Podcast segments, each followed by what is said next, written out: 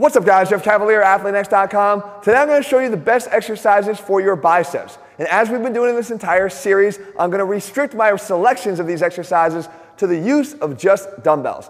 Now that doesn't mean that I have to sacrifice anything. As a matter of fact, as you're gonna see here in this video guys, I'm gonna show you some superior selections, provided I get the opportunity to provide context to my selections. As we've been doing again all along here, we've been taking exercises that fit different purposes and categories. And we're gonna do the same thing here as well. I'm gonna show you the best options if you're training for power, for strength, for hypertrophy with sort of an eccentric overload as your focus or your method, or a metabolic stress as your method of hypertrophy. We're gonna cover them both.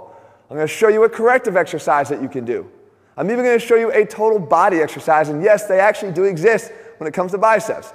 And then finally, that sort of miscellaneous category, we're going to cover an exercise that hits not just the biceps, but more importantly, the muscle underneath the biceps, the brachialis, which is going to help to give you more width on your upper arm. But the fact is, guys, the selections are based on science, and the selections are based around that context. And most of all, you're going to be armed with the best exercise selections no matter what purpose or goal you have in your training. So let's get started.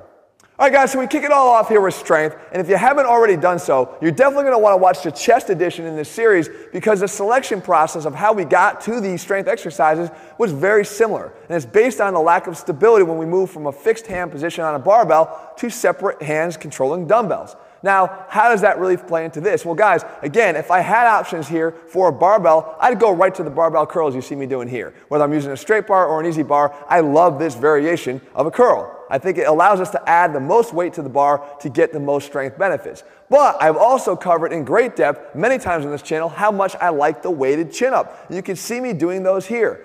I know that I can overload the biceps once again here because I have not only the additional weight around my waist, but I've got the weight of my own body that I'm using to overload those biceps. But that's not the name of the game, right? Because we're using just dumbbells here. So I have to make my selection. But what I do here is I use that same criteria as I did with the bench press, moving to the dumbbell bench press. We know that 300 pound bench pressers don't automatically become 150 pound dumbbell bench pressers. And that is because the stability required at the shoulder becomes compromised and winds up undercutting your strength performance on the exercise. So the dumbbell variation is not always the best choice. And very similarly, here in the case of the dumbbell curl, when I go to move that weight up, I have to be able to counteract that weight coming up. I have to be able to stabilize that with my core because of the posterior driven force of the dumbbells coming up and back require my core to be engaged to do that. So what happens is if you are a 130 pound barbell curler, you may not be a 65 pound dumbbell curler for that very same reason, but you could do something different you can lift just one dumbbell at a time. Because what we've done is we've just halved the requirements of our core for having to stabilize that much weight coming up and backwards, only 65 pounds at a time. You'll notice that you can maximize your strength using a dumbbell one at a time. Now, again, if I have my overall choice from athleticism, trying to integrate as many areas as possible, I would go with the double handed version of this, the simultaneous curl. But we're looking for just strength here, guys, and that is what leads me in the direction of the unilateral curl. But I'm not going to abandon the weighted chin up. I don't have to. I have two winners here, guys. And the beauty about this exercise is I don't have to sacrifice the weight that I use. Instead of using place as my form of resistance, all I have to do is take, in this case, like I do here, wrap a dog leash around a single dumbbell, and then wrap it around my waist, jump up on that bar, and I'm good to go. And I haven't had to sacrifice the load that I've been using if I've been using place in, in its place. The fact is, guys, when we're looking for strength, overload is the key, and these two exercises give you the best opportunity to do just that. All right, next up, guys, we move on to power. And what that should automatically trigger in your head by now is that if you want to develop power, you not only want to be able to move some weight, but you want to be able to move that weight rather quickly. You want to have a speed component or a velocity component to the weight that you're lifting. And when it comes to developing your biceps, there's one exercise that I still choose, and it's to look very similar to one we just covered, and that is the weighted plyometric chin. Now, again, we don't have to weight it as heavy as we did before because we know that velocity is still key. We need to be able to explode through the concentric portion of the rep. And not only that, as I covered in our chest edition as well, you want to be able to find an exercise that optimally does not restrict you in terms of your ability to explode through that concentric. You don't want to be slowing down dumbbells in the case of a dumbbell bench press in order to come back down to the bottom and repeat the rep. You're actually decelerating at the moment you want to accelerate. Here, if you can get your body moving through the bar on a weighted chin, you're doing exactly what you need to do. Again, you don't have to use that much weight here. As a matter of fact, guys might find this so challenging that they use no weight at all. But guess what? The dumbbell still comes in handy because all you got to do, turn it on its end and use it as a stepping stool to get up to the bar and do these for body weight only. The fact is, guys, the plyo chin up is one of the most explosive and best ways to train for power when you're trying to focus on your biceps. All right, moving on now to hypertrophy we know that there's actually more than one way to skin a cat here, right? Progressive overload is an option, but we also understand if we have any training experience that we ultimately wind up drying up on that route, right? Because we know that we can't continually add weight to the exercises, even the great ones that we selected before. The fact is, we need some more options, and that comes in the form of the eccentric overload, eccentric muscle damage. It's a great stimulator for protein synthesis. But what we do is we have to select the right exercise, and here dumbbells come in perfectly handy. We do the dumbbell incline curl. But we're not just doing a dumbbell incline curl because you've probably done a lot of them in your lifetime. The fact is, we're really trying to accentuate the stretch on the biceps, the eccentric overload of the biceps, to achieve what it is we're trying to achieve here. And we can do that in a better way by actively contracting the muscle on the opposite side of the elbow and the biceps, and that is the triceps. You can see me doing that at the bottom of every rep. It accentuates the strength of contraction that I'm going to get from the biceps to rebound from that bottomed out position. And that's great, but we also know something else here. When I reach concentric failure, I'm not done because we know that our muscles are set up in such a way that eccentrically we are stronger than we are concentrically. So even when we reach concentric failure, we've got some more to go. And if you're trying to really build muscle, if you're trying to create hypertrophy, one of the best ways to do that is not just to take your exercises to failure, but through failure. And I could do that with this drop set. I sit up, I'm mechanically changing the position of my body to an upright position. I curl it to cheat it up. It's gonna be easier from this position. And then what I do is I just sink my body back to the bench, slowly lower my elbows back down again to accentuate that stretch once again, that eccentric contraction of the biceps. This is a great combination, guys. It just employs a couple additional techniques to the exercise you've probably already done that will amplify the results you see from this dramatically.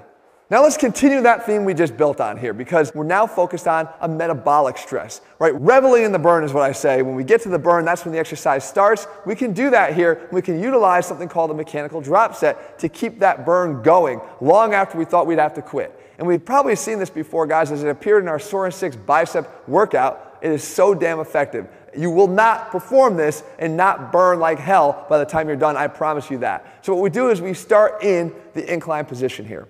Right? We do our curls to failure. And then what we do is we just sit up. We don't have to drop the weight or change the weight. We simply sit up. By changing our position of the dumbbells relative to gravity, we've actually changed the strength curve a bit. Now we actually can complete a few more repetitions. And what we do is we take it to failure once again. Your biceps, trust me, will be burning like hell at this point. But again, this is where you test yourself. How far can I go with the burn? Now I can actually lean forward and perform a drag curl. The, the moment arm of the dumbbells is no longer so long away from my shoulder. Now I can get my elbows way back and keep those dumbbells in close, which is going to make the exercise easier.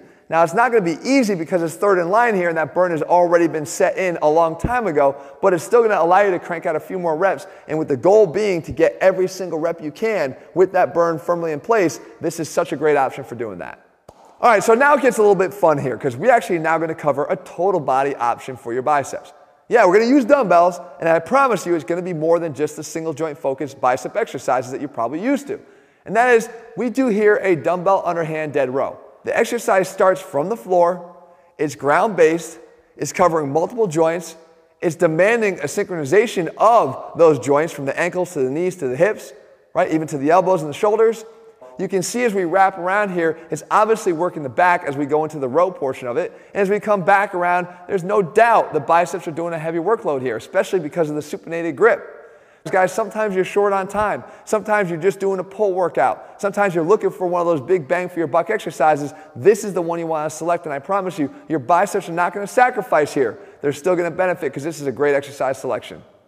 Moving on now, guys, we go to one of my favorite areas of these videos, and that is the corrective exercise selection because you can't ignore the correctives. Just because they seem to be the more rehab based exercises, it doesn't make them less important. As a prehabilitative exercise selection, they're to be super beneficial for you. But the fact is, when it comes to the elbow and the biceps, what are you really trying to focus on?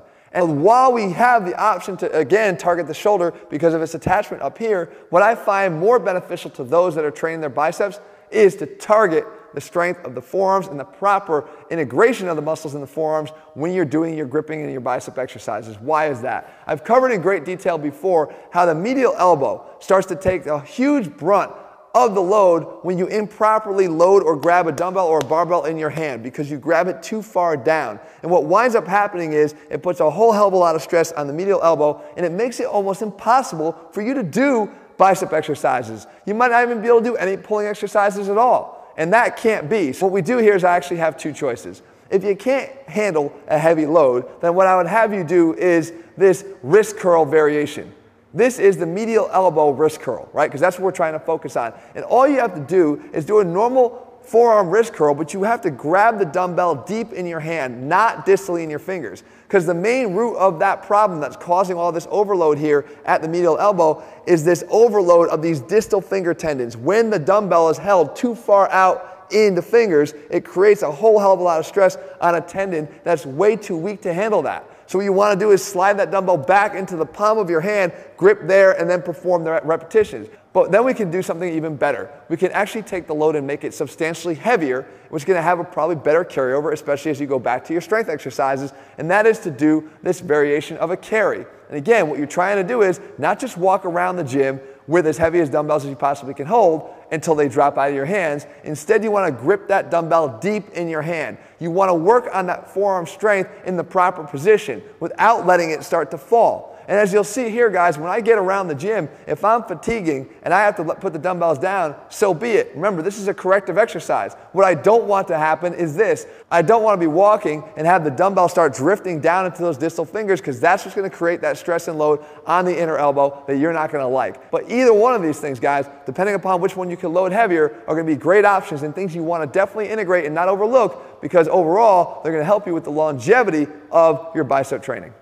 All right, and then finally, guys, we save this miscellaneous category to address an exercise that doesn't necessarily fit into any of the others. And in this case, we're actually going to target a different muscle, but it's no less important, and that is the brachialis. Because of it being situated underneath the bicep and contributing not only to the overall upper arm size, but more importantly, the width of the arm, we know there's something we can do, and especially with dumbbells, to target this area better. And that is the cross body hammer curl, done with a pronated forearm. Why? Because we know one of the functions of the bicep is to supinate the forearm. Well, we know that we can take some of that away by pronating the forearm. If we pronate the forearm and let it ride up our body, we're going to get more of the activation of the brachialis or the brachioradialis that runs down here in the forearm. But if we want to shift it a little bit higher into that brachialis, research has shown that there's a rate dependency on how fast you move through the concentric portion of the lift. When you go slower, the brachialis has more activation. It's more likely to contribute to the concentric portion of that lift.